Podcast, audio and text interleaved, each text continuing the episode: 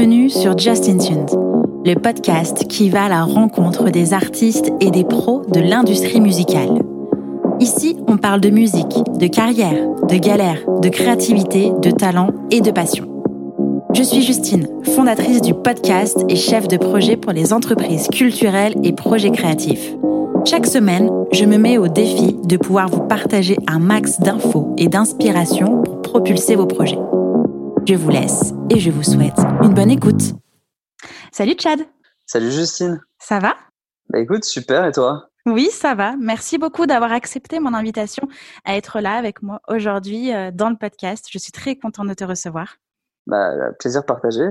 Sans plus attendre, est-ce que tu peux te présenter, s'il te plaît? Bah, moi, je m'appelle Chad Bocara, j'ai 30 ans, j'ai créé euh, Faubourg 26 il y a 4 ans maintenant, qui est une structure de management, de production et d'édition dans la musique. Et je suis un grand passionné de musique et euh, j'ai créé ma boîte pour euh, essayer de développer des artistes qui sont singuliers, qui ont des choses à raconter. Ok, est-ce que tu peux me parler un petit peu plus de ton parcours, de ce que tu as fait pour en arriver là aujourd'hui au sein de Faubourg 26 bah, J'ai toujours été un peu passionné de musique. J'ai mhm. toujours euh, écouté, donc vraiment en tant que fan de musique, j'écoutais les artistes, mais je me rendais très vite compte que je n'avais pas seulement envie de les écouter, mais mhm. j'avais envie aussi de me renseigner sur leur parcours, j'avais envie de réfléchir à comment euh, leur musique a, a, pu être mise en avant, comment ils ont réussi euh, leur parcours. Mmh ouais, je, je, me, je me suis vraiment renseigné sur euh, tout ça et je me rendais compte que c'était pas juste une passion, mais j'avais vraiment envie d'en faire mon métier. Quand j'étais petit, ça a commencé avec l'écriture en fait.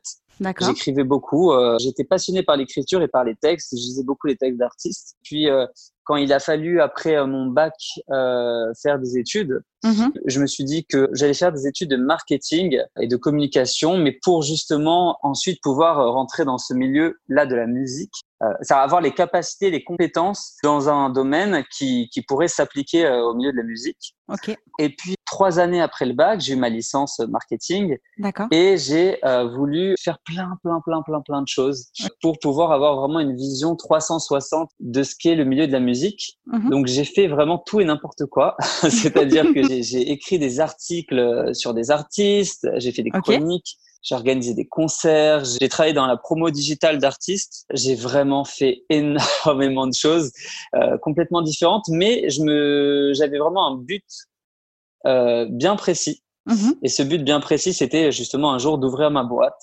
D'accord. Parce que c'est vrai que dans tous les stages et puis ensuite dans tous les, les petits jobs que j'ai fait, euh, j'avais une frustration, celle de ne pas pouvoir aller d'un point A à un point Z tu vois, c'est-à-dire que je, j'arrivais, bah, tout était prêt, j'avais juste à aider sur le community management, j'avais juste à aider sur euh, l'image, mhm. j'avais juste à, à aider euh, sur l'organisation d'un concert. Mhm. Et c'est vrai que moi, ce qui me fascinait, c'était vraiment d'arriver à, au tout début, quoi, au tout début, mhm. euh, avoir euh, un coup de cœur et puis me dire que avec une vision du travail sur tous les plans, on pouvait réussir à, à développer un artiste. Et c'est pour ça que j'ai vraiment fait ce, ce travail-là 360 pour mhm. pouvoir avoir vraiment la vision euh, sur euh, tous les domaines et euh, pouvoir ouvrir ma boîte et me dire que je savais à qui je m'adressais.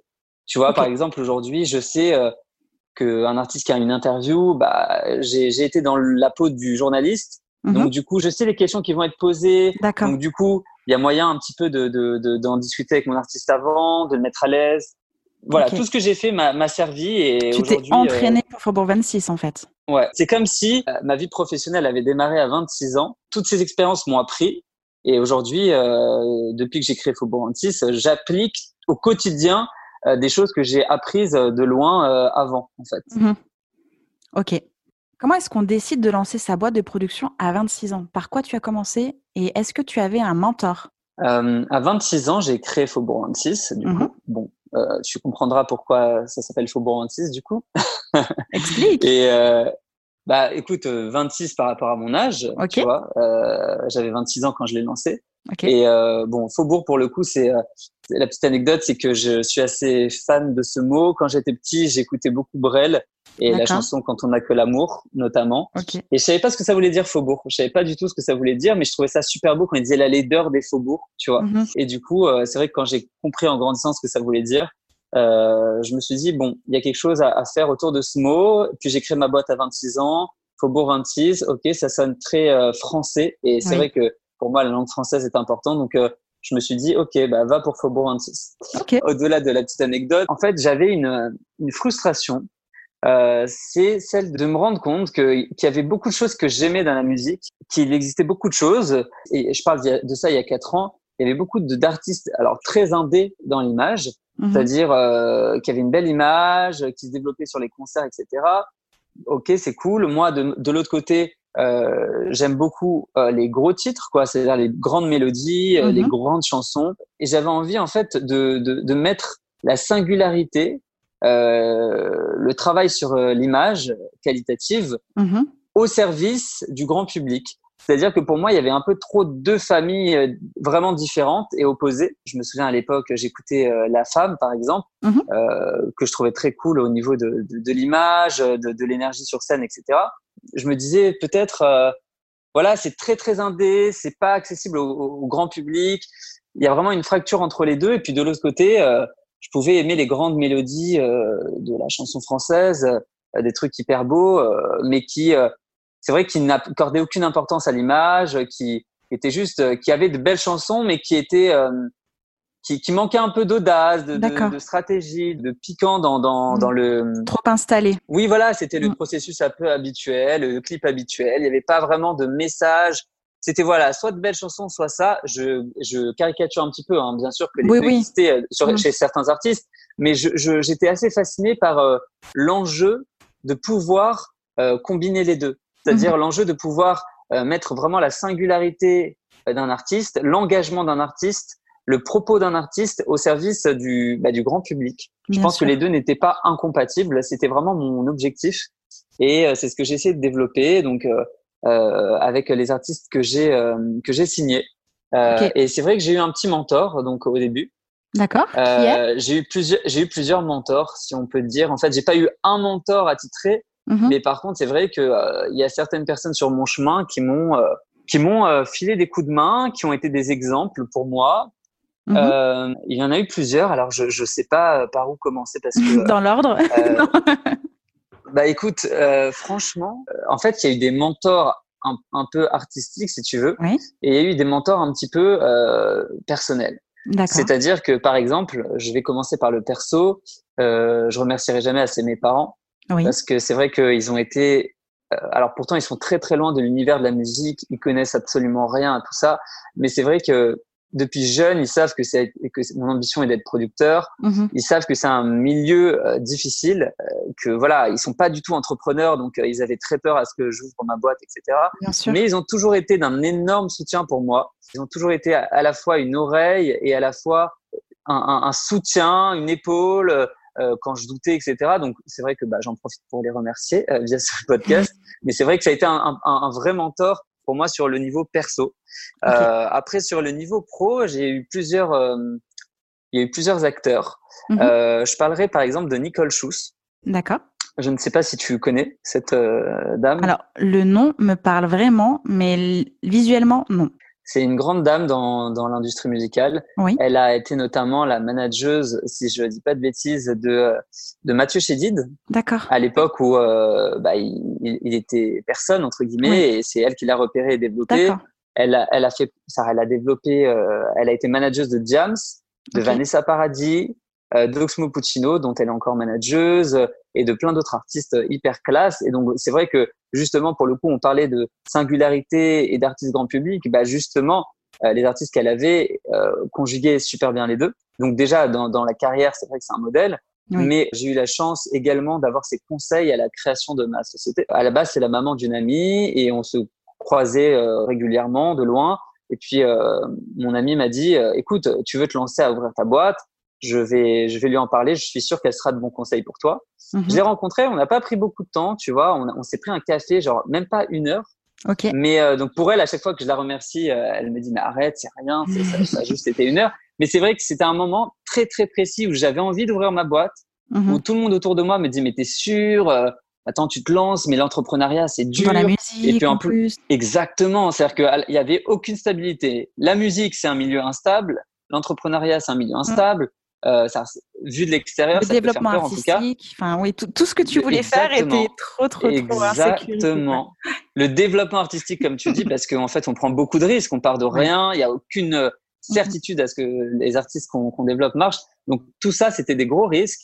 Et euh, c'est vrai qu'elle m'a été très, très utile cette petite heure, euh, ce petit café. Elle m'a donné quelques petits conseils que j'ai pu appliquer et qui m'ont servi jusqu'à présent. Et je la remercie régulièrement pour ça parce que parce que des fois, une heure de temps avec une expertise d'une grande dame peut, peut aider à ne pas commettre certaines erreurs. Quel a été le conseil qu'elle t'a qu'elle t'a donné où tu t'es dit bah oui c'est bon allez j'arrête euh, je fonce? Elle m'a dit de voilà si, si j'y croyais de foncer de me poser les bonnes questions je pense qu'en fait, ça, ça a été un petit peu le, le feu vert, quoi. Mhm. De, de voir une femme qui a réussi, qui, qui a une belle, euh, qui a une, qui a une belle, réussite, euh, une belle carrière, qui a réussi à faire tout ça, qui a réussi à en vivre, euh, qui a vécu des choses incroyables. Mhm. Même si elle m'a évidemment dit que c'était, il y avait des moments aussi un peu compliqués, évidemment, évidemment avec les, avec les artistes, avec le développement d'artistes, mhm. avec cette industrie qui, qui, connaît des crises de temps en temps, etc. Mais euh, en tout cas, voilà, ça a été un mentor euh, d'une certaine manière. Mais on va dire que c'était l'un des premiers au moment de la création de ma boîte. Parmi les, les, les conseils que tu as, que as donné, Nicole, moi, j'aimerais savoir ensuite par quoi tu as commencé? Comme tu avais des, conseils techniques et ensuite des conseils inspirants, si je puis dire, qui t'ont permis d'oser, de lancer le truc, c'est quoi la première chose que tu as faite? Parce que j'ai l'habitude, moi, de d'entreprendre et d'accompagner les entrepreneurs. Et il y a des espèces de process genre euh, analyse de marché, euh, création de la marque, euh, réseautage, tu vois tous ces trucs qui font qu'en fait ça y est, tu lances ton business, tu lances ta société. Et moi j'aimerais savoir quelle était la première chose que tu as faite. Alors franchement, je me souviens pas de la première chose que j'ai faite. Je me souviens par contre que j'ai tellement fantasmé l'ouverture de, de, ma structure, mais mmh vraiment, c'est-à-dire que je vais pas dire de genre 26 ans parce que bon, euh, j'imagine que quand je suis né, je pense à autre chose que ça. Mais par contre, j'ai fantasmé pendant euh, des années et des années cette ouverture de boîte de production. Mm-hmm. Donc en fait, mm-hmm. avant l'ouverture de ma structure, je commençais déjà à donner du conseil euh, euh, à, des artistes. Je commençais déjà à connaître du monde, à avoir un, un petit réseau par les différents boulots que j'ai fait, comme je te l'ai dit juste avant. J'ai vraiment accumulé différents tafs avant d'ouvrir ma boîte, ce qui m'a permis d'avoir déjà des compétences et un réseau.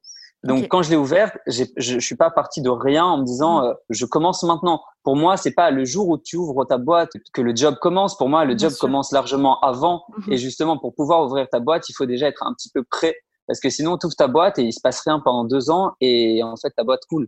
Donc il faut déjà être prêt, il faut déjà avoir une vision. Moi, l'étude un petit peu de entre guillemets, si je peux appeler ça la concurrence, de qu'est-ce qui se fait, en quoi je peux être différent, en quoi je vais apporter quelque chose potentiellement à mhm. l'industrie musicale, avec mes artistes, dans ma manière de faire. Tout ça, c'est un truc que j'ai réfléchi, mais tellement longuement que j'ai que j'ai modifié parce que je me suis rendu compte que des choses euh, euh, n'étaient pas exactement comme je le pensais. Puis je l'ai repensé ce modèle-là. Et euh, donc du coup, quand j'ai créé ma boîte, sincèrement, j'étais déjà plus ou moins prêt. Alors après, évidemment que depuis quatre ans que je ouvert ma boîte, j'ai commis des erreurs comme tout le monde, je pense, et j'ai appris aussi beaucoup de choses que je ne connaissais pas, mais disons que j'étais un minimum prêt et mhm. j'avais déjà ma première artiste du coup, et j'ai ouvert ma boîte parce que justement je l'avais déjà cette première artiste que je voulais euh, aider, qui s'appelle Eugénie. Tu veux que je te raconte un petit peu comment je l'ai rencontrée? Oui, que j'ai toujours d'ailleurs. Allez. Bah écoute, je te raconte rapidement comment je l'ai rencontrée puisque c'est assez drôle. En fait, donc j'étais en pleine ébullition de, de ce truc-là, de vouloir créer sa boîte. Il fallait franchir le pas, mais j'avais je, un peu peur, j'avais des craintes. Et puis, euh, du coup, je l'ai rencontré à l'anniversaire d'une d'une artiste qui s'appelle euh, actuellement Ella. Et en fait, j'étais même pas invité à son anniversaire pour pour être sincère avec toi. je la connaissais pas. Et un pote à elle euh, m'a dit vas-y passe, je suis sur Paris ce soir et on devait se croiser. Donc j'ai été j'ai été à cet anniversaire. je me suis un petit peu incrusté. Il y avait il y avait Eugénie ce soir-là. Donc, on s'est retrouvés autour d'une table à discuter. Et puis, euh, de fil en, ça, au fil de la discussion, elle me disait que, que voilà, elle avait un projet et que si, que ça. Et puis, j'ai écouté ce qu'elle faisait et euh, j'ai eu un beau coup de cœur sur sa voix. Et je me suis mhm. dit, OK, la fille a un potentiel incroyable. En plus, elle n'en avait pas du tout conscience à l'époque. Mhm. Donc, euh, à partir de là, on a commencé la discussion et ça m'a donné un petit accélérateur pour créer ma boîte puisque je me suis dit, bon, je n'ai pas envie de la laisser passer. Et puis, vu que j'attendais un petit signe extérieur, moi, je suis très croyant, donc euh, je me disais euh, toujours bon, de toute façon, quand tu vas devoir créer ta boîte, tu auras un signe qui va arriver, qui va te dire, ok, c'est ce moment-là et c'est pas un autre. Et j'ai pris cette rencontre pour un signe, donc ça a un petit peu accéléré mes démarches. Je l'avais rencontré, je crois, en juin. Et mhm. en septembre, ma boîte était créée, je crois, un truc comme ça. Ça a été un peu un élément déclencheur. Ouais. D'accord. Euh, tu as fondé Faubourg 26 et en même temps, tu t'es investi dans le projet de génie. C'était donc Exactement. Avec deux projets en parallèle, donc évidemment liés, mais il y a à la fois l'image de marque de Faubourg 26 à créer et l'image artistique de génie. Comment est-ce que tu as réussi à développer les deux en même temps? Est-ce que l'un apportait l'autre? Euh, Comment toi, est-ce que tu t'organisais autour de ça? Est-ce que c'était un moteur ou justement tu faisais vraiment la part des choses entre les deux?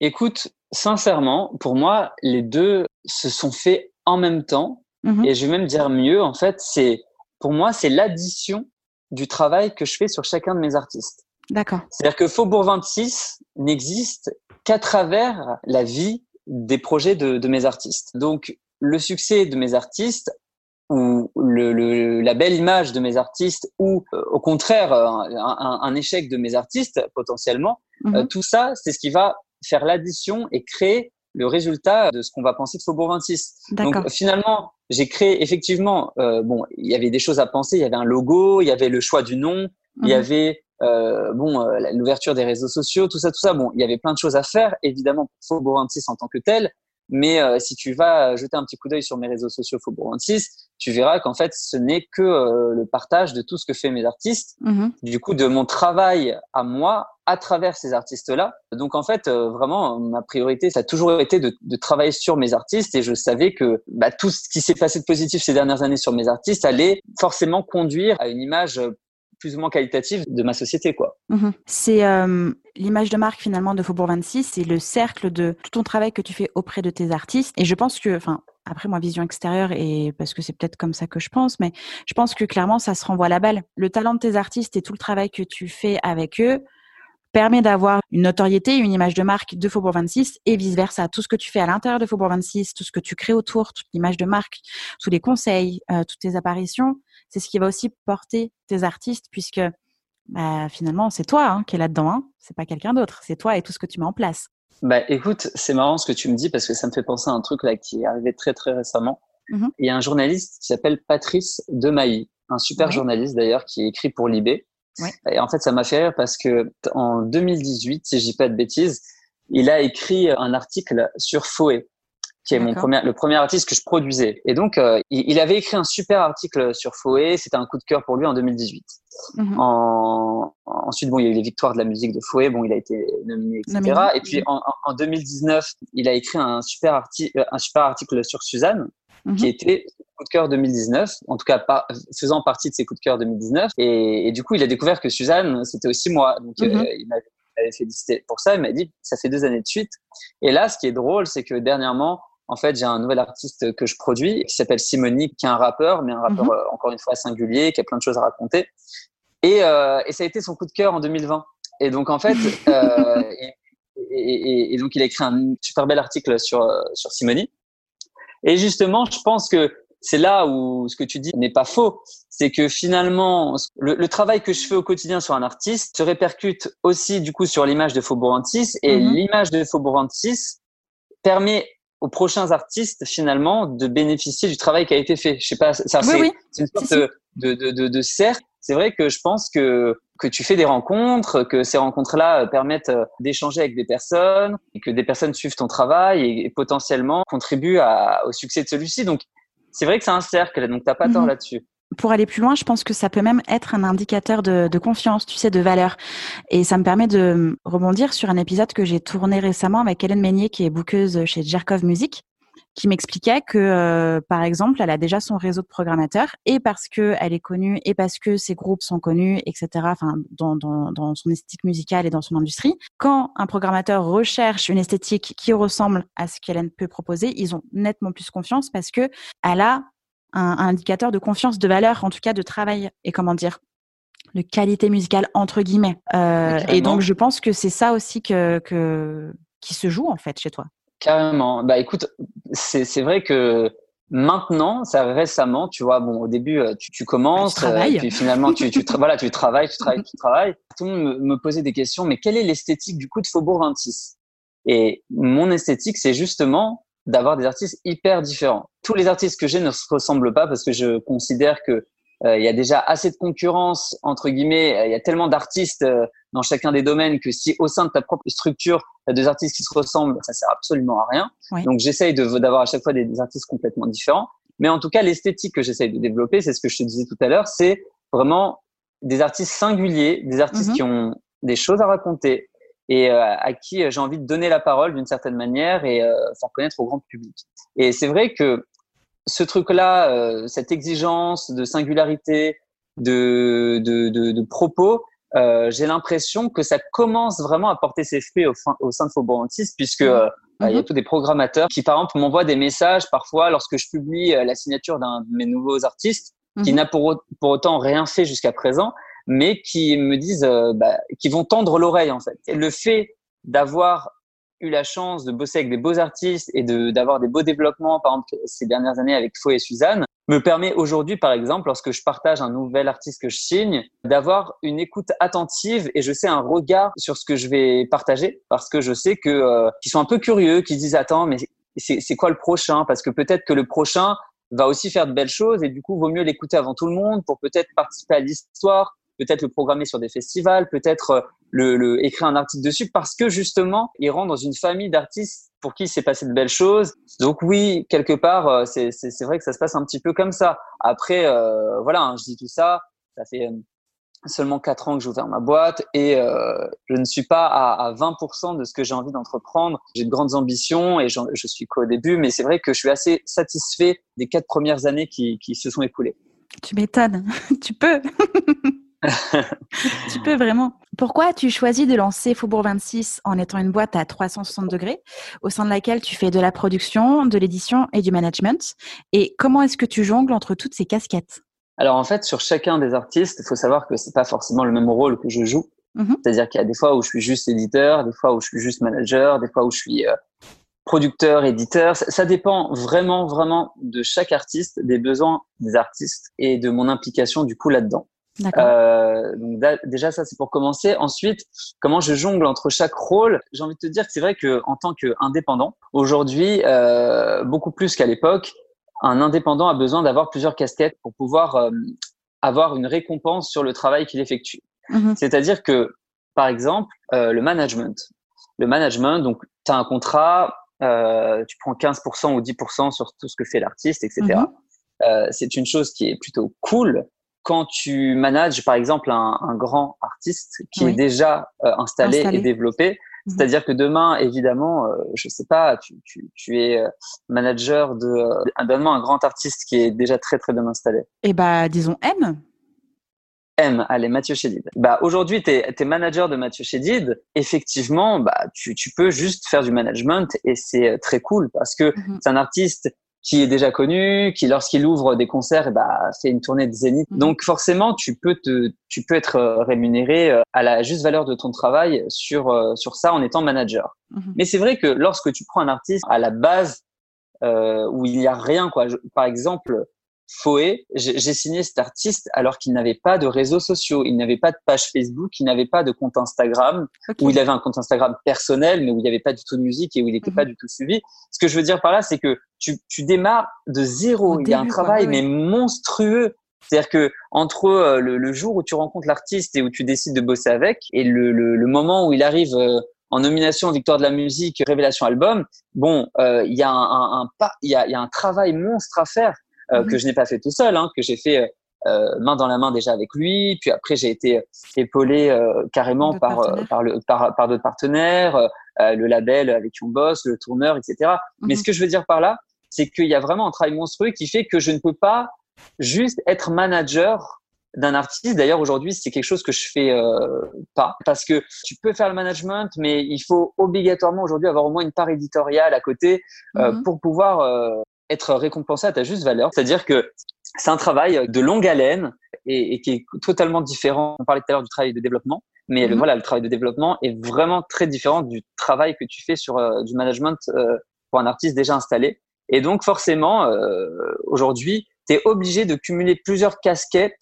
quand tu veux faire du développement, si tu veux pouvoir travailler librement chose très importante aussi, ne pas prendre beaucoup d'artistes, mhm. parce que moi, mon but, c'est de n'avoir que peu d'artistes. Tu vois, bon alors forcément après quatre ans, il y, y, en a plusieurs, mais mhm. disons que vraiment, euh, quand je signe un artiste, tu peux être certaine que euh, pendant un an après, je vais pas signer d'autres artistes que je, pendant un an, euh, hormis les autres projets que je développe à côté, ce sera vraiment la priorité de développement que je vais consacrer du matin au soir à réfléchir au développement de ce projet. Et donc, mhm. du coup, forcément, c'est énormément de risques pris aussi bien en termes de temps que, que d'énergie, que, que, que, que, que financier. C'est vraiment beaucoup de risques. Donc, tu ne peux pas être que manager de cet artiste-là. Il faut véritablement que tu sois soit producteur de son projet, soit que tu aies une part éditoriale, soit les deux. Euh, mhm. voilà, donc déjà ça c'est pour le côté financier, pour le côté aussi euh, artistique, avoir du temps pour chaque artiste et pouvoir, euh, je pense, faire du sur-mesure. Et quand tu fais du sur-mesure, bah tu vois, quand tu achètes euh, une veste chez Zara et quand tu achètes une veste chez un grand couturier qui l'a faite sur mesure pour toi, tu vas pas payer le même prix. Donc c'est un mhm. peu c'est un peu ça l'idée. Voilà. Puisque tu fais du sur mesure et puisque tu euh, endosses euh, différentes vestes, restons sur la métaphore de la veste. Comment est-ce que tu fais le choix de tes partenaires? Et quand il y a plusieurs partenaires sur le même projet, comment est-ce que tu gères la relation? Tu peux faire le même métier qu'eux mais pas sur le même artiste, tu vois? Donc comment est-ce que toi tu tu prends ta place et ton rôle? Je considère que, que, faire des choix de partenaires, c'est une chose extrêmement importante. Mm-hmm. Euh, il faut pas se louper. Ouais. Parce que, euh, parce que pour chaque artiste, tu vas avoir des bons partenaires et d'autres qui le seront moins. Euh, c'est un peu comme dans un couple en fait. Pour moi, bon, il n'y a pas vraiment de mauvais producteurs, de bons ou de mauvais tourneurs. Il n'y a pas vraiment de bons ou mauvais labels. Bon, je fais des généralités. Évidemment qu'il y en a qui ont plus la cote que d'autres, mm-hmm. mais de manière globale, pour moi, c'est plutôt une rencontre entre un artiste et, et, un label, entre un artiste et un tourneur. C'est une, une, rencontre. Est-ce que l'osmose va opérer ou pas? Euh, C'est comme dans un couple, tu vois. Euh, il y a deux personnes, ils vont se rencontrer, ça va pas marcher entre eux. Ça veut pas dire que c'est des mauvaises personnes les deux ou que c'est juste une question de bah c'était pas la bonne rencontre, c'était pas mhm. les, les, les, deux caractères qui, qui marchaient ensemble quoi. Oui. Donc du coup, choisir un partenaire pour travailler un projet, c'est super important. Après, comment je choisis ce partenaire? Bah Déjà, je regarde un petit peu, je jette un coup d'œil sur, euh, sur les artistes qu'ils ont euh, déjà développés pour mhm. savoir déjà si ça correspond à la typologie d'artistes que, que je leur apporte. Mhm. Ensuite, pour savoir si moi, humainement, euh, et l'artiste humainement, on, on, accroche avec ces personnes-là parce que un développement de projet, ça peut se faire sur des années, voire euh, de nombreuses années quand, quand, quand l'artiste fonctionne. Mhm. Donc, euh, il faut bien s'entendre avec ces gens-là, quoi. C'est-à-dire que du matin au soir, tu as des coups de fil, tu as des rencontres, tu as des trucs. Si tu t'entends pas avec eux humainement et artistiquement aussi, hein, tu vois, si pas sur la même mhm. longueur d'onde, il y a vraiment un truc où, où ça marchera pas. Donc c'est euh, c'est vraiment beaucoup de questions de ma part. C'est je fais une première rencontre tout seul mhm. euh, avec ces partenaires-là. Ensuite, euh, je, je, fais une petite sélection, tu vois, une mhm. petite présélection. Euh, J'en parle avec l'artiste, on en débat, on y réfléchit. Je fais une rencontre ensuite avec l'artiste, mhm. de, de, de, des, des, partenaires présélectionnés. Et puis sur cette euh, présélection, ce qui va faire la différence, c'est le feeling de l'artiste avec ces, ces partenaires-là. Et dans un second temps, bah, les contrats qu'ils nous proposent, évidemment, mhm. parce que euh, tout le monde ne propose pas la même chose. Et il y a des contrats qui sont plus, plus avantageux, d'autres qui sont plus euh, adéquates à, à, la perspective de carrière qu'on souhaite. Donc voilà. Donc après voilà, il y a plusieurs critères. En vrai, j'essaye de te synthétiser ça, mais c'est très très complexe comme processus. C'est des, des, heures et des nuits entières à réfléchir. C'est beaucoup de questions et après voilà, c'est une petite mayonnaise qui, qui se fait et qui tu, tu, te dis ok bah la maillot prend ou prend pas avec telle mhm. personne et puis tu, tu, tu te décides. Moi, c'est vrai qu'en tout cas pour compléter euh, ta question, j'ai eu la chance sur chacun de mes artistes de d'avoir beaucoup d'engouement en fait. C'est-à-dire que euh, en fait, je prends toujours le temps en amont. Je vais jamais croiser un talent sur Instagram. Et, et alors déjà, avant de signer un artiste, je mets beaucoup de temps. D'accord. Tu mets combien de temps en euh, moyenne? Déjà, franchement, six mois, six, neuf mois, six, neuf mois. Ce qui, est fou, hein, parce que moi, il y a beaucoup de gens qui me disent que t'es complètement taré. C'est-à-dire que pendant six à neuf mois, je bosse sur un artiste. C'est-à-dire, je sais pas si tu te rends compte, mais je bosse dessus comme si j'étais, comme si je l'avais signé. Je mhm. lui donne des conseils, je, je, le vois, on se prend des cafés, on discute, on échange pendant six à neuf mois avant mhm. de le signer. Pourquoi? Pour moi, déjà, pour être sûr que je fais le bon choix euh, et que je, je, je, je, bosse sur un artiste qui en veut, euh, avec qui je vais pouvoir créer mhm. des belles choses.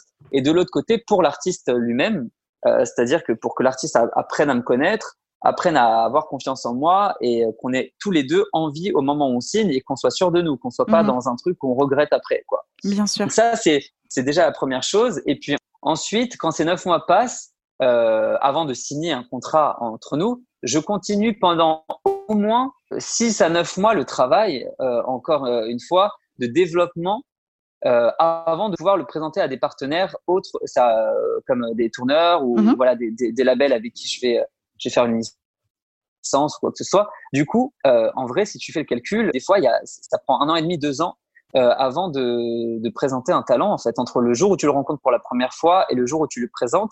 Et, et donc, c'est vrai que ce travail en amont, il est hyper important et très, très symbolique de ce que caractérise pour moi Faubourg 26.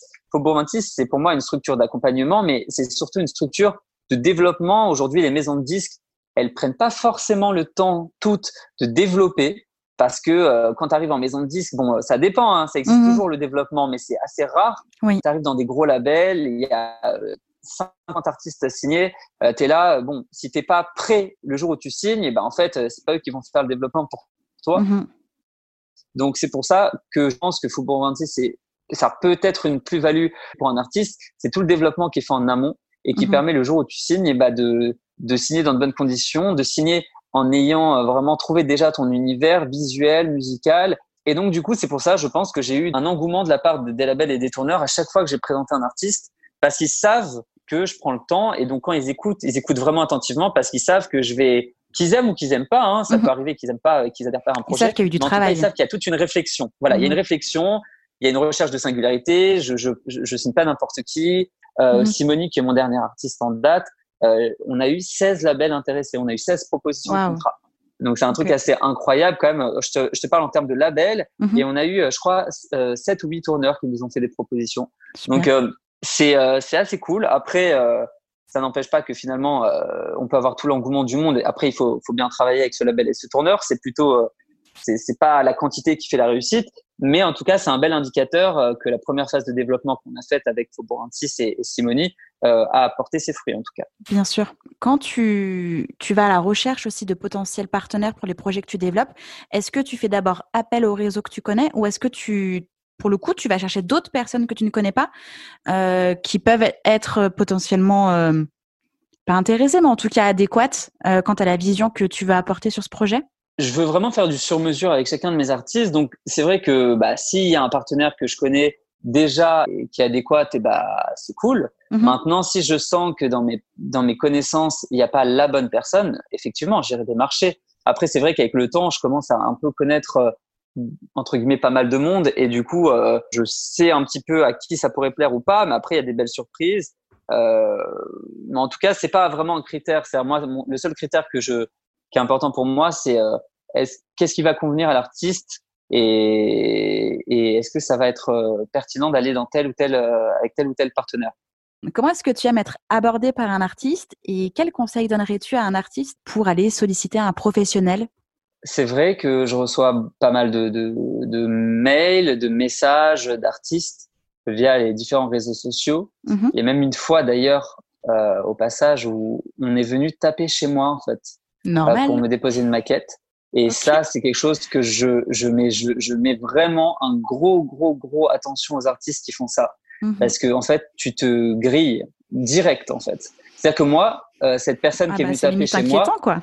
Bah, c'est un peu flippant et c'est un petit peu, euh, pour moi, c'est vraiment, tu, tu rentres dans la vie intime des gens et t'as pas à faire ça, quoi. Parce que avant d'être producteur, je suis un être humain, je suis un homme, euh, j'ai ma vie perso aussi à côté et, il faut respecter ça. C'est vrai que j'ai été vraiment outré par ce, ce, comportement, tu vois. Il y a un truc, voilà, faut pas rentrer, faut, faut pas être trop insistant, faut pas être trop lourd parce qu'il faut pas oublier que derrière euh, le travail, il y a aussi voilà une vie privée et il faut absolument la respecter. Euh, sinon, les conseils que je donnerais à un artiste, et je comprends très très bien qu'un artiste ait envie de se faire entendre, et c'est vrai que parfois, bah, tous les labels, tous les producteurs, managers reçoivent tellement de messages que tu peux passer à côté de, de, de, du message de cet artiste-là, que l'artiste soit frustré et ait envie de se faire entendre. Je le comprends et je le conçois totalement. Mhm. Mais euh, il y a, des, il y a des, manières de faire. Pour moi, déjà, faut arriver. Ça, voilà, aujourd'hui, il y a les mails, il y a les réseaux sociaux, et si quelqu'un ne te répond pas, tu peux le relancer, ne le relance pas le lendemain euh, parce que euh, il faut lui laisser le temps aussi. Tu vois, moi, ça m'arrive de mhm. recevoir un message. J'essaye au maximum de répondre à tout le monde. Tu vois, j'essaye vraiment au maximum d'écouter, de donner des conseils. C'est vrai que je le faisais beaucoup au début. Mhm. Aujourd'hui, j'essaye de continuer de le faire, mais c'est vrai que je peux pas le faire tout le temps parce que j'ai tellement de travail déjà au quotidien que euh, quand tu reçois, je sais pas, sur tous tes réseaux cumulés, euh, je sais pas, une quinzaine de, de messages par jour mhm. d'artistes bah, à un moment donné, euh, écouter des maquettes, euh, regarder des profils tous les jours, c'est pas possible, ça prend du mhm. temps. Si tu le fais pas pendant trois jours parce que tu t'es accordé un petit week-end tranquille, tu te retrouves avec 50 artistes à découvrir, tu te dis mais c'est pas possible en fait là je peux pas. Et donc j'essaie de le faire, mais des fois ça prend un mois, deux mois avant que je réponde à un message. Euh, et, et, ce que je te, ce que je conseillerais, c'est plutôt de prendre déjà le temps en amont de travailler son projet un minimum. Parce mhm. que euh, évidemment que tu, tu, tapes à la porte d'un manager ou d'un producteur pour euh, avoir des conseils et travailler en mais mais on va pas inventer le projet en tant que manager ou producteur, on va pas l'inventer. C'est à toi de créer ton projet, les bases de ton projet, de savoir un peu où tu veux aller, un minimum. Voilà, de, savoir pourquoi tu veux. Moi souvent je pose la question pourquoi tu veux faire ce métier, mhm. pourquoi tu veux être artiste, euh, qu'est-ce que tu as peut-être toi en plus qui fera la différence? Mais c'est des questions toutes connes, mais qui finalement pour moi sont hyper intéressantes parce que euh, et tellement difficile aussi à répondre. Hein. Ouais, c'est difficile de répondre à ces questions, mais en tout cas, je, je, je pense que travailler en amont un minimum son projet déjà pour faire la différence dans la première euh, sélection, parce que souvent je reçois un message où il y a 50 fautes d'orthographe dans une phrase, ou euh, c'est mal formulé ou genre la personne elle va limite me dire wesh euh, wesh euh, Chad euh, il y a moyen t'écoutes euh, ouais il y a moyen t'écoutes vas-y frérot non mais déjà ça c'est mort mais un pouce en l'air s'il te plaît. Ouais voilà c'est ça. Ou, partage mon clip s'il te plaît mais je vais pas partager ton clip alors qu'on se connaît pas. Ça ne pas le faire parce que en fait tu te décrédibilises direct. Mhm. ensuite ne pas rentrer dans la sphère privée des gens et puis euh, voilà, après, euh, bah, réfléchir bien en amont à ton projet, envoyer quelque chose, euh, voilà, de un, message bien écrit, pas trop long aussi, parce que des fois je reçois des messages, mais de, de 10 pages quoi, où le, le mec a décrit tout son projet de A à Z. Alors c'est cool, la personne s'est donnée, mais mm je vais pas avoir le temps de passer trois heures à tout lire, tu vois. Donc, Donc faut que ce soit concis, avec un petit lien, de préférence, je sais pas, deux trois titres, histoire d'avoir une première accroche si tu accroches à ça, tu, tu vas répondre à l'artiste. Déjà, tu vas en savoir un peu plus et puis là, tu peux rentrer dans une discussion plus profonde. Mais au début, il faut pas envahir d'infos lors des, des, premiers envois, c'est pas possible. Comment est-ce que Suzanne, Foé, Simoni, André Amad, ils t'ont contacté? Franchement, il n'y a pas de recette. Il n'y a pas de recette. Ça a toujours été différent. Ok. Euh... Alors, parle-moi de ta rencontre avec Suzanne. Allez, Suzanne. Suzanne, en fait, avait entendu parler du, de, de Faubourg 26 par certains potes à elle qui euh, qui suivait un peu le travail de Faubourg Donc elle a jeté un petit coup d'œil. Elle avait envoyé de mail à aucun label, à aucun manager, rien du tout. Mhm. euh, avant ça, elle a eu des expériences un hein, plus jeunes, euh, mais qui n'ont pas été super intéressantes pour elle. Euh, je crois qu'elle avait rencontré des managers qui s'intéressaient à elle, des choses, mais ça, ça, n'a jamais, mhm. ça n'a jamais collé en fait. Elle a jamais été euh, séduite par les propositions, par les visions que ces, ces gens avaient euh, sur son projet, donc elle a jamais voulu signer ou s'engager. Et là, elle a vu ce que je faisais avec Borantis à l'époque.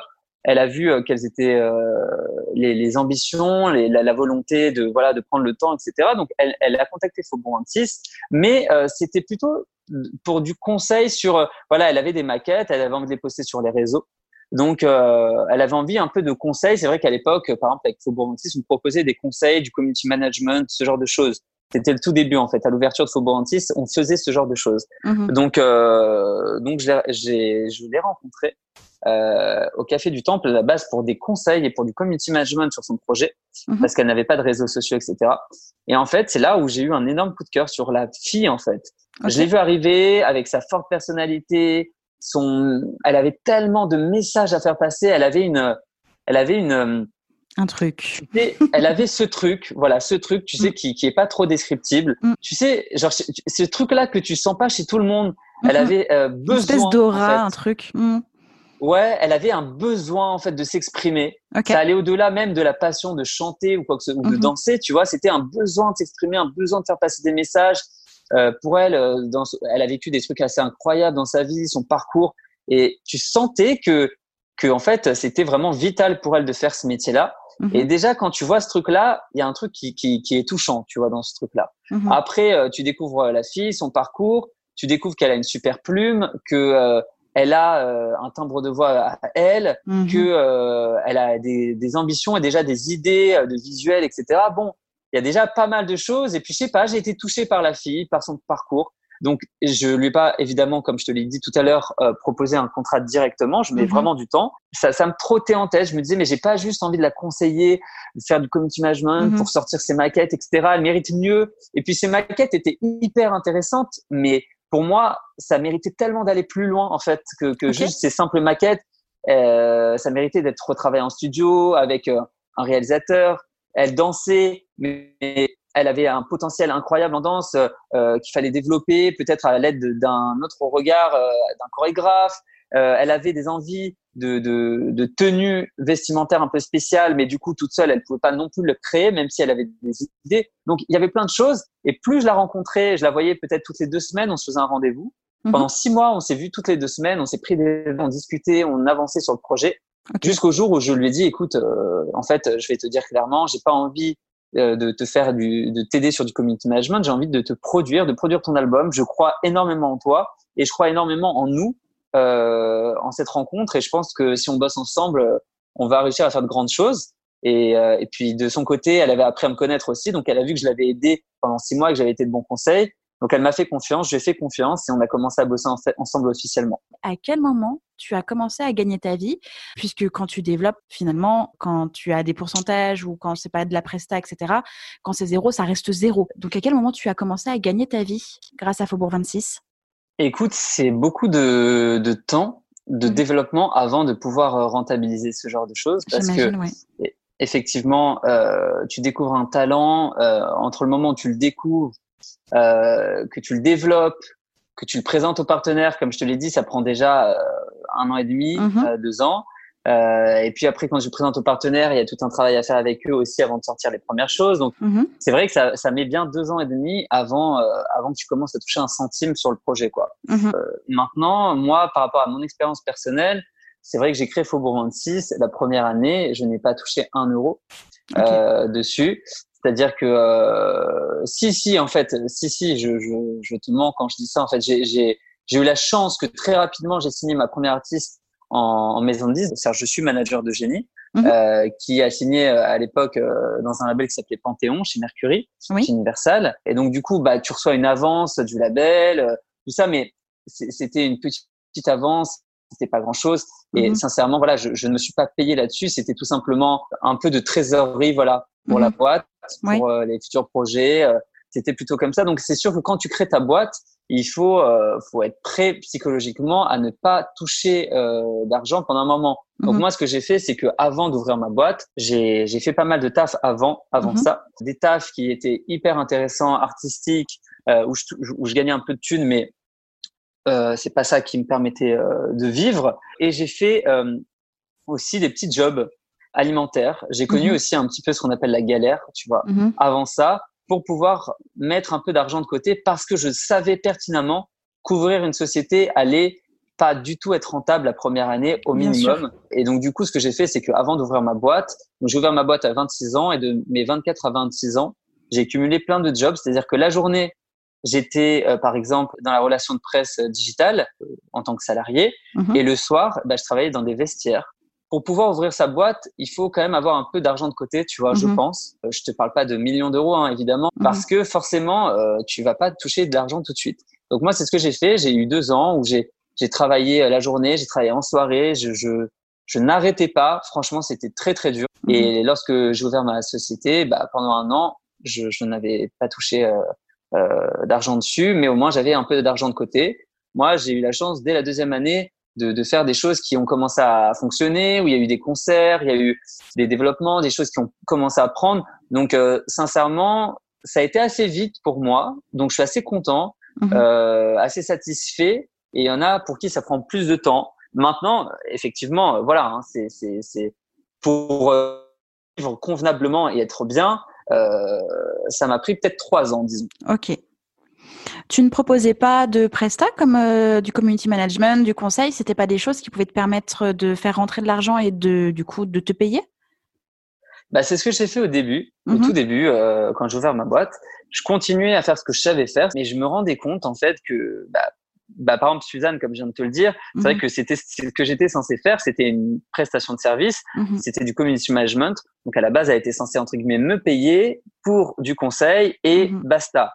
Mais c'est vrai que je me suis rendu compte que j'étais tellement un passionné euh, et que c'était pas forcément ce que ce que j'avais envie de faire, c'était pas forcément mon ambition de faire juste du conseil, que même si ça permettait, alors j'en ai fait, hein, j'ai fait du conseil, euh, j'ai fait du community management pour une école de musique, j'ai fait du community management pour une comédie musicale, j'ai fait ce genre de choses au début, mhm. ça m'a un petit peu aidé, je dois t'avouer financièrement, mais euh, mais sincèrement très très très vite j'ai laissé tomber ce truc-là parce que euh, voilà, hein, tu vois, Suzanne, je me suis vite rendu compte que c'est pas ce que j'avais envie de faire avec elle, j'avais envie de la développer et d'être mhm. son producteur. Donc, euh, très vite, j'ai privilégié euh, le fait de, de, de, gagner peu au début, mais de mhm. prendre de vrais risques plutôt que bah, de, d'être payé au fur et à mesure, mais finalement d'être juste un prestataire. Quoi. Bien sûr. Et puis je sais pas si pour toi c'est la même chose, mais moi aussi au départ, euh, j'ai lancé d'abord le community management parce qu'il y avait un réel besoin, mais c'est juste une seule pierre sur tout l'édifice d'un projet musical. C'est-à-dire que pour communiquer sur les réseaux, il faut déjà un en avoir, deux avoir une identité, trois un projet musical et donc des choses à montrer, des choses à dire et de l'actualité. Et communiquer sur les réseaux sociaux pour ne rien dire, ça me convenait pas du tout. Au fur et à mesure, comme toi, j'ai un peu dévié. Bon bah ok, donc là je vais euh, reprendre ma casquette attachée presse, puis là je peux reprendre euh, ma casquette de conseil, et puis là etc etc etc. Pour au final, finalement tu fais plus du community management, tu es en train d'aider un artiste à se développer. Parce que euh, c'est ouais c'est ça, c'est qu'une pierre à l'édifice. Tu peux pas créer des visuels si déjà t'as pas de direction, tu vois. Enfin, pour moi ça allait pas du tout, c'était pas possible. C'est exactement ça. C'est exactement ça. Et ça crée même des frustrations en fait, mm. parce que euh, vouloir faire du community management, c'est vouloir communiquer. Euh, mm. mais communiquer sur du vide ou sur quelque chose qui n'est pas abouti, c'est de la mauvaise communication en fait. Mm-hmm. C'est comme euh, d'une certaine manière quand on parle de buzz et de bad buzz, tu vois. Mm-hmm. Euh, faire parler de soi, c'est bien, mais au bon moment, de la bonne manière et avec les bons supports. Mm-hmm. Si tu fais parler de toi alors que tu vois euh, t'es pas prêt, bah en fait les gens vont te connaître, mais pas pour les bonnes raisons, mhm. pas pour les bonnes choses, et ils vont se faire un mauvais avis sur toi et ça va jouer plutôt contre toi plutôt qu'en ta faveur. C'était un peu frustrant pour moi de, mhm. de, de, jouer que sur cette casquette-là. Et franchement, félicitations à tous ceux qui jouent ce rôle parce qu'il y en a beaucoup qui sont uniquement community manager ou uniquement mhm. attachés de presse, etc. Et sincèrement, bravo à eux, c'est un dur, un dur métier, c'est un beau métier. Mais en tout cas, je me sentais plus euh, l'âme d'un entrepreneur. Mhm. euh, je me sentais plus l'âme d'un mec qui voulait prendre des risques et partir de zéro pour aller le plus loin possible. J'avais pas envie de jouer juste euh, sur euh, un tableau, quoi. Mhm. Eh bien, je comprends. je comprends.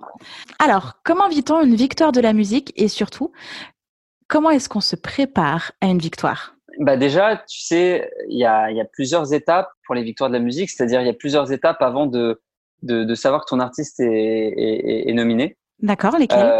Euh, bah Déjà, il y, a, plusieurs étapes de présélection. Okay. Donc au début, tu inscris ton artiste comme tous les labels inscrivent leurs artistes euh, pour être dans les révélations, dans les, dans les différentes catégories. Mm-hmm. euh, mais tu te doutes bien qu'il y a énormément d'inscrits. Euh, après, il y a une présélection qui est faite du coup et dans cette première présélection, je crois qu'il y en a. Alors je veux pas dire de bêtises, j'ai plus euh, les chiffres en tête, mais je crois qu'il y en a à peu près 12, euh, 15, un truc comme ça, tu vois, euh, dans la catégorie révélation. D'accord. Donc déjà, il y a une grosse première présélection pour mhm. savoir si l'artiste remplit les conditions, si elle a assez fait parler d'elle, si si on considère que c'est une vraie révélation, etc. Et après, quand il reste donc cette dizaine d'artistes, on passe à une deuxième présélection pour qu'il y en ait encore moins. Et en fait, les gens votent pour euh, pour carrément la révélation, donc par exemple la révélation album ou la révélation scène. Mhm. Sauf que on n'a pas le résultat de cette étape puisqu'en mhm. fait les gens votent directement pour le gagnant. Et le seul truc qui en, qui en découle, c'est que les trois qui ont eu euh, le plus de votes bah, sont les trois nominés que le public connaît du coup et qui tu vois qui, qui vont être les trois nominés en fait de, de, de cette catégorie là et ensuite bah, évidemment il y a la soirée. Et euh, c'est c'est au, au, au, cours de au cours de la soirée que tu euh, découvres euh, qui a gagné. Mais en fait les il y a, y a, plusieurs étapes en amont. Donc du coup il y a plusieurs moments un peu ascenseur émotionnel tu vois. Mm-hmm. où tu découvres déjà que l'artiste est dans les 15 tu dis c'est génial ok. Puis après tu découvres que que qu'il est dans les trois. Donc tu es hyper heureux. Pourquoi? Parce que quand tu es dans les trois, déjà tu joues en fait quand tu une révélation. Donc ça, en fait, c'est vraiment l'objectif premier. Mhm. Par exemple, Fouet, bah, il y a un an et demi, quand il était aux Victoires de la musique, il était en révélation album. Il n'a pas gagné. Il était face à Angèle, donc on se doute bien que vu le phénomène Angèle, euh, c'était, euh, on, savait d'avance en fait qu'il que, n'allait pas remporter cette victoire. Mais par contre, le, le fait que le mec euh, joue sur scène, bah, c'était une super opportunité puisque c'est une émission regardée, respectée et respectable en fait dans, dans, dans ce qu'elle propose. Donc du coup, on était déjà très fiers de ça. Et puis bon, après il y a le résultat. Euh, pour le coup, cette, cette année, Suzanne a remporté les victoires de la musique. Donc ça, c'est la petite cerise sur le mhm. gâteau. On s'y attendait pas forcément. C'est sûr que c'est incroyable de, de, vivre ce moment-là. C'est un moment que j'oublierai jamais, quoi. Ce moment où on t'annonce que finalement l'artiste que tu as repéré au Café du Temple, tu vois. Pour du community euh, management. Pour du community management. Euh, et qui t'a présenté surcroît. Ces petites ah Exactement. Pour ces petites maquettes. Et tu es là, et puis tu réfléchis, est-ce que je la produis, est-ce que je la produis pas, et t'hésites, et puis tu es là, et, et, tu prends du temps à apprendre à la connaître, et, et, tu te dis, en fait, ouais, genre, en fait, en, en, en un claquement de doigts, c'est-à-dire, bon, trois ans plus tard et trois ans de, de boulot, hein, mm-hmm. mais je veux dire, euh, euh, c'est passé hyper vite et puis tu, tu as le, le film de ta vie euh, professionnelle, tu vois, la création de ta boîte. En l'occurrence, pour moi, je parle pour l'artiste, c'est autre chose, mais moi, mhm. tu vois, je, je, je, me rappelle de des moments durs que j'ai eu dans ma vie, des, des sacrifices que j'ai fait pour pouvoir ouvrir ma boîte, des mhm. moments où euh, euh, j'ai eu beaucoup de doutes, du moment où des moments où on m'a soutenu aussi, euh, puis la rencontre avec l'artiste, puis tout le travail et les et les, les, longs coups de fil de trois heures et les rencontres et les remises en question que tu as eu avec cet artiste. Et puis là, d'un coup, tu as toute la profession qui te dit, OK, parce que bon, c'est un truc, euh, c'est quand même un truc de la profession. Donc c'est c'est un truc de qualité, quand même, un gage de qualité que de recevoir une révélation saine mm. en victoire de la musique. Et tu dis, OK, ben en fait, tu t'es peut-être pas trompé, tu as peut-être fait des bons choix, tu es peut-être sur la bonne voie. Peut-être que toutes tes convictions que tu as depuis jeune, que tu es fait pour ce métier, bah, peut-être que tu ne t'es pas trompé. Mhm. Et moi, je suis, je suis très, très proche de mes parents, de toute ma famille, tu vois. Mais c'est vrai que mhm. mes parents, et, ont, ce truc-là quand même de, de m'avoir soutenu et ils se sont dit, ah ouais, ok. Donc là, en fait, elle a été élue révélation scène. Donc, ok. Donc, en fait, mon fils, il fait un vrai métier, quoi. C'est pas un métier, euh, c'est, ok, ok. Je me souviens qu'il m'a montré ces, ces maquettes-là de cet artiste-là à l'époque. Et puis aujourd'hui, tout le monde reconnaît son talent. Donc, en fait, ok, c'est un vrai métier. Je comprends un peu mieux son métier. Et, rien que ça, pour moi, c'est une victoire. Les mhm. victoires de la musique, pour moi, ça, c'est une émission que j'aime bien de base depuis que je suis petit, où j'ai découvert pas mal d'artistes. Tu vois, il y a Christine and the Queen que j'ai découvert euh, aux Victoires. Mhm. Il y avait des grands artistes que j'ai adorés aux Victoires de la musique. Euh, tu vois, c'est vieux comme émission. Hein. Mhm, il, y a, il, y a, des artistes à l'époque comme Johnny Hallyday, je me souviens, qui, qui faisait cette émission et mm. ma mère est fan de Johnny, elle regardait ce truc-là et, et en fait, euh, tu te dis, ok, aujourd'hui, en fait, t'es pas en tant que spectateur, mais t'es en tant qu'acteur, puisque finalement, euh, tu, tu, tu, tu es dans l'émission et t'es avec ton artiste et, et, elle va faire une presta. Donc, euh, non, non, c'est une fierté, voilà. Après, mm-hmm. Euh, ce n'est qu'une étape dans la carrière d'un artiste et c'est pas parce que tu as une victoire de la musique que, que, tu vas faire euh, une longue carrière, bien que ce soit quand même un, indicateur. Euh, parce que quand on voit tous ceux qui ont eu des victoires et les carrières qu'ils ont eu après, c'est parfois un, un, bel indicateur pour, pour la suite. quoi. Mhm. Et comment est-ce qu'on prépare son artiste à une victoire? Est-ce que tu as des anecdotes? Oh, J'en ai plein des anecdotes. Fouet, c'est marrant parce que euh, il l'a vécu. Ça, c'est quelqu'un de base. Alors, il peut être stressé comme tout le monde, mais pas. C'est pas un gros stressé quand même. C'est-à-dire que c'est un mec qui arrive à relativiser les choses et tu vois. Euh, euh, lui, il l'a vécu un petit peu. Il est arrivé aux victoires de la musique. Alors, les artistes arrivent, euh, certains avec leur chauffeur, avec leurs trucs, etc. Ils sont hyper stressés, ils pensent qu'à ça pendant une semaine. Lui, pas du tout. Euh, lui, il était euh, dans un musée l'après-midi même, tu vois. C'est-à-dire que euh, moi, ça faisait une semaine que je dormais pas tellement j'étais stressé de, de ces victoires de la musique. Lui était dans un musée euh, à, à, avoir une expo, etc. Euh, il est arrivé en métro, tu vois, genre il avait envie de prendre le métro. En fait, il est vraiment venu comme il était. Comme il était, en toute tranquillité. Bah, en même temps, c'est un artiste hyper authentique et hyper mhm. simple, donc ça m'étonne pas. Mhm. Et en fait, ce n'est que en fait, il, est arrivé, il y avait tous les artistes. Je me souviens très très bien de cette image où je vois il y a tout le monde, il y a Orelsan, il y a Big il y a tout le monde autour de lui. Et lui, il me dit, euh, bah écoute, Chad, comme je passe à minuit, euh, je vais aller faire une petite sieste. Alors que normalement, tu vois, tu peux être stressé, tu peux vouloir discuter avec tout le monde et tout. Bon, il, il, il est pas, il a discuté un peu avec les gens, mais c'est vrai qu'il a été faire une sieste alors que ça me paraît impensable un jour aussi important que les victoires de la musique d'aller faire une sieste quelques heures avant. Euh, bah lui, il a été faire une sieste, il s'est reposé et il s'est levé une heure avant.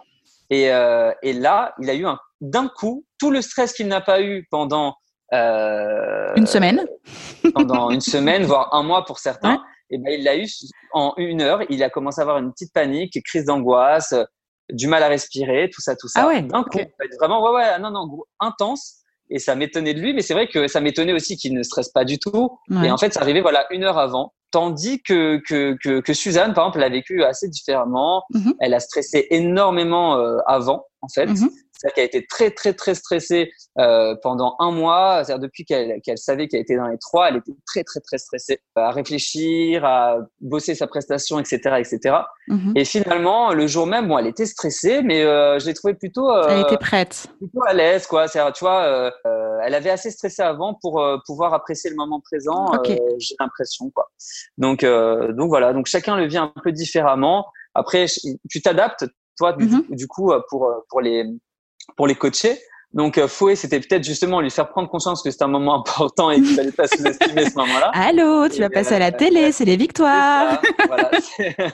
C'est exactement ça. Vis ce moment comme euh, comme un grand moment de ta vie. Tu vois, tu te rends pas compte, mais tu n'auras pas mhm. ça tous les jours.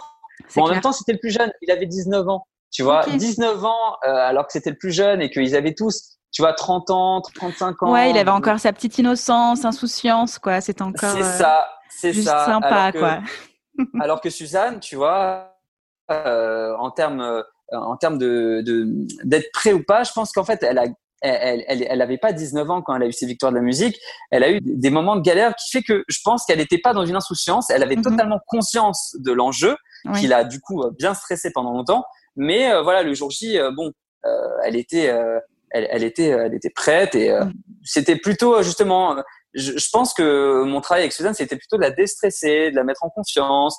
De, je, je, savais qu'elle était prête. Elle avait fait, euh, euh, tu vois, euh, ça a été l'artiste la plus programmée des festivals l'été juste avant.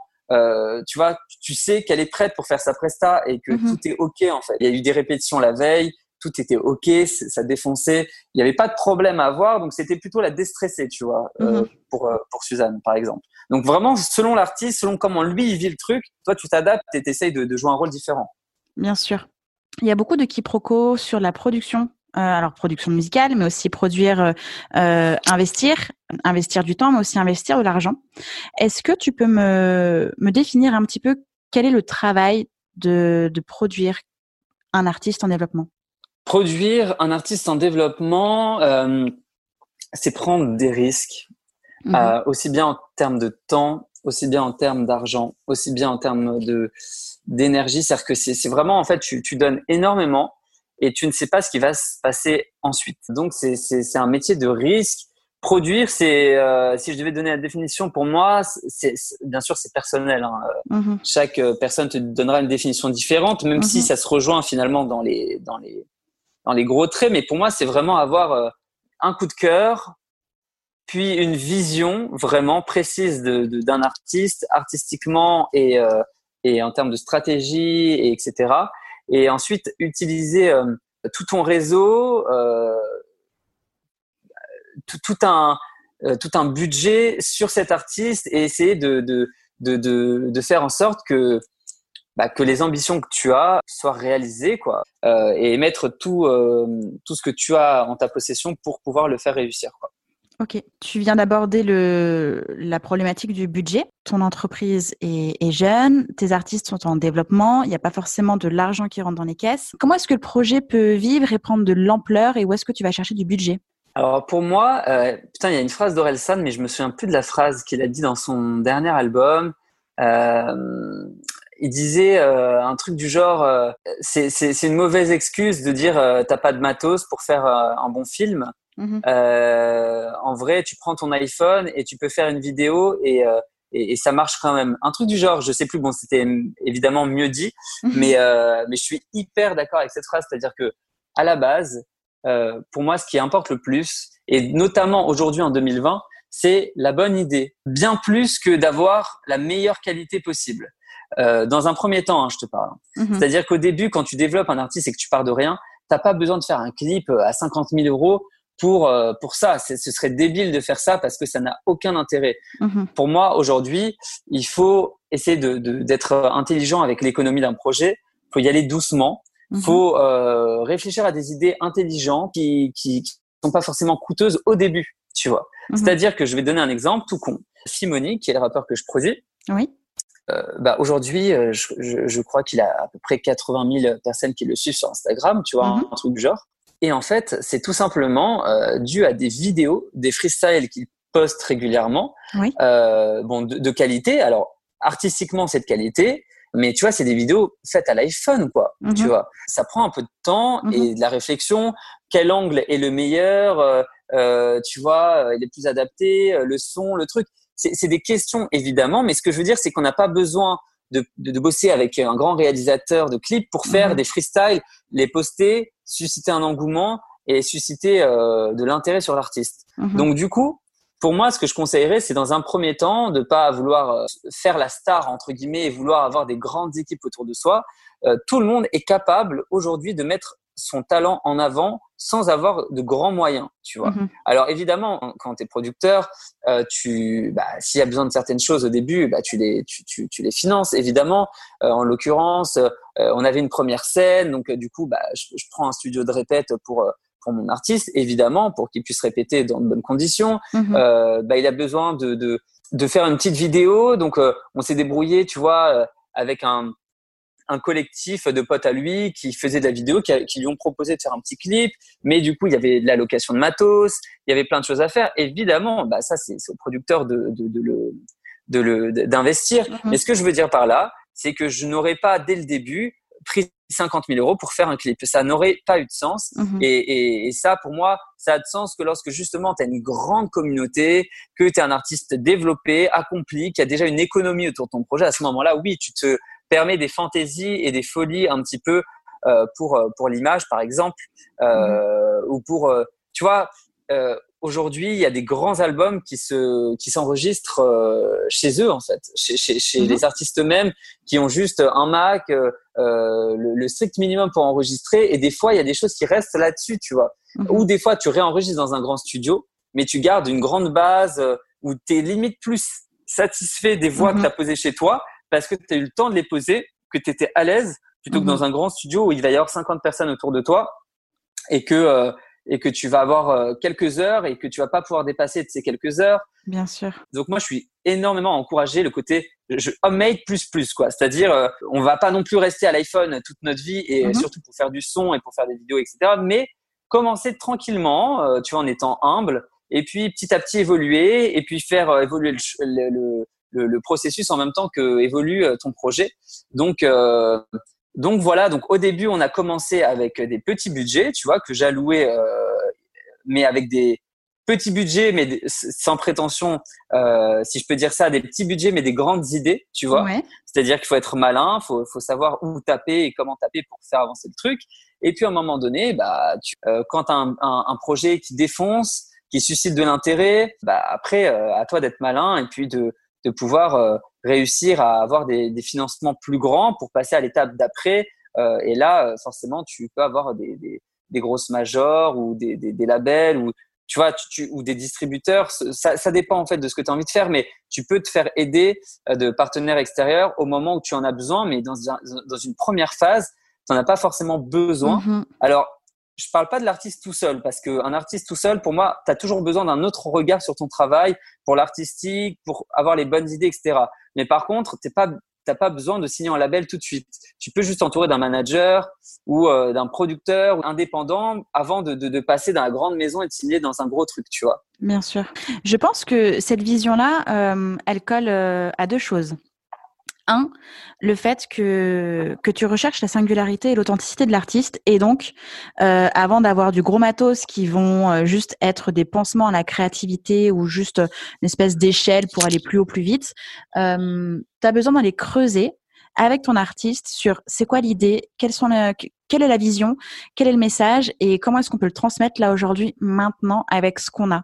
Et je pense que c'est comme ça qu'on va aller, qu'on cherche, qu'on creuse et que ça vient des tripes pour de vrai que c'est vraiment là et que c'est pas avec le, le, je sais pas, le dernier Steadicam ou le, le, le mec hyper réel le, l'extra gros studio avec le super ingé son de Los Angeles.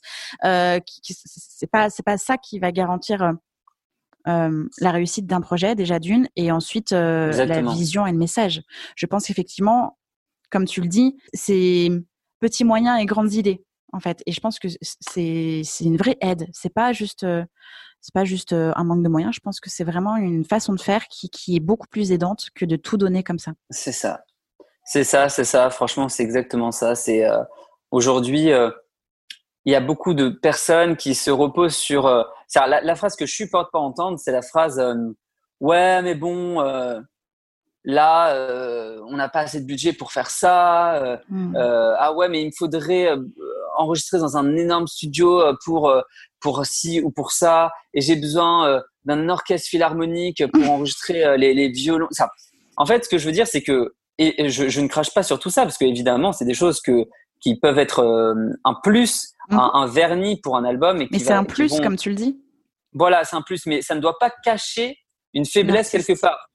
Euh, mhm. On dit très souvent qu'une bonne chanson, par exemple, euh, est une chanson qui peut euh, s'interpréter par exemple piano voix ou guitare voix. Mhm. Mhm. Et que si elle marche en piano voix guitare voix, c'est qu'elle marchera euh, avec un arrangement et avec une prod. Et en fait, je suis hyper d'accord avec ça. Bon, après, ça dépend dans quel univers, euh, évidemment, tu te situes. Mais c'est vrai que euh, dans l'électro, par exemple, évidemment que la prod est très importante. Mais une bonne chanson doit pouvoir se jouer piano voix ou guitare voix euh, et être très forte. Donc, en fait, pour moi, il faut d'abord euh, commencer par ça, c'est-à-dire la base. Par exemple, Foé, son deuxième album, qu'il est en train de préparer. Mhm c'est exactement comme ça qu'il est en train de procéder. Il a commencé tous ses morceaux par un texte, une mélodie, une guitare, ou un texte, une mélodie, un piano. Et on en parle, des fois c'est pas mal, des fois c'est extraordinaire, et en fait on, on, peut déjà faire un tri sur ces chansons comme ça, et une fois qu'on a ces chansons, qu'on a tout de près et qu'on est hyper fier de ça, ben on va en studio, on les réarrange à l'aide de, en l'occurrence, de Marceau mhm. euh, qui, qui, qui co-réalise avec lui et, et, et euh, qui va sublimer son travail. Après, on, on bosse avec un, un, un, violoniste incroyable qui vient rajouter des vraies cordes à son projet mhm. pour euh, pouvoir sublimer et donner encore plus de l'authenticité au truc. Mhm. Mais avant tout ça, ça doit partir des chansons et on doit être fier des chansons. Et on peut pas dire ok la chanson, je déteste quand je dis à, quelqu'un euh, ouais ton morceau il est pas mal ou tu vois ça, va mais il manque d'un truc. Ouais mhm. ouais mais t'inquiète euh, Chad on va poser euh, on va poser des violons des vrais violons après ça va être magnifique. Non les vrais violons ça doit sublimer. Mm, mm. mais en fait ça doit pas s'il manque un truc en piano voix guitare voix bah, c'est qu'il manque un truc dans ta chanson dans l'essence même dans ton squelette quoi. Tu vois ce que je veux dire? Absolument donc voilà, donc euh, pour moi, ça doit vraiment partir de l'essentiel. Et une fois que tu as l'essentiel, et ben après tu sublimes et ça ne pourra être que euh, du bonus, tu vois. Et il y a une phrase que j'aime bien. Tu sais, il y a un titre piano-voix ou un titre guitare-voix.